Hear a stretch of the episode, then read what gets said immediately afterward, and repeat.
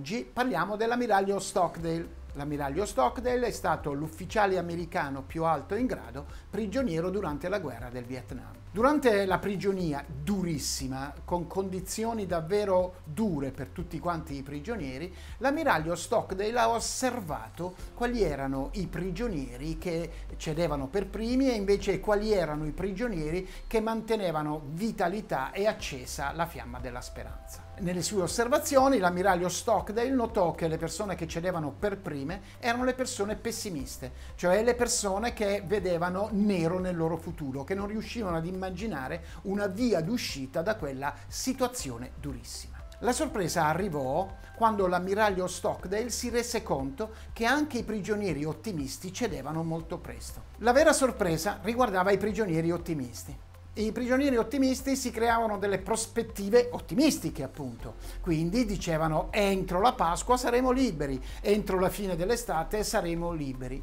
Più si creavano queste aspettative ottimistiche, più la frustrazione derivante dalla mancata realizzazione delle loro speranze li deprimeva e li rendeva fragili rispetto alla prigionia.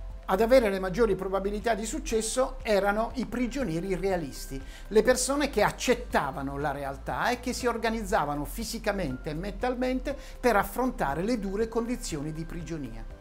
E questa è un po' la conclusione, coerente con tanti altri studi più approfonditi di psicologia. La conclusione è che le persone che accettano la realtà e che si organizzano per affrontarla con i propri mezzi sono le persone che riescono a reagire in modo più efficace. Ora se pensiamo al periodo, al coronavirus, ehm, la famosa frase andrà tutto bene sembra una frase un po' ottimista, come se ci creassimo delle aspettative positive che non dipendono dalla nostra volontà. Forse dovremmo variare questo tipo di slogan in qualcosa che ci responsabilizzi di più.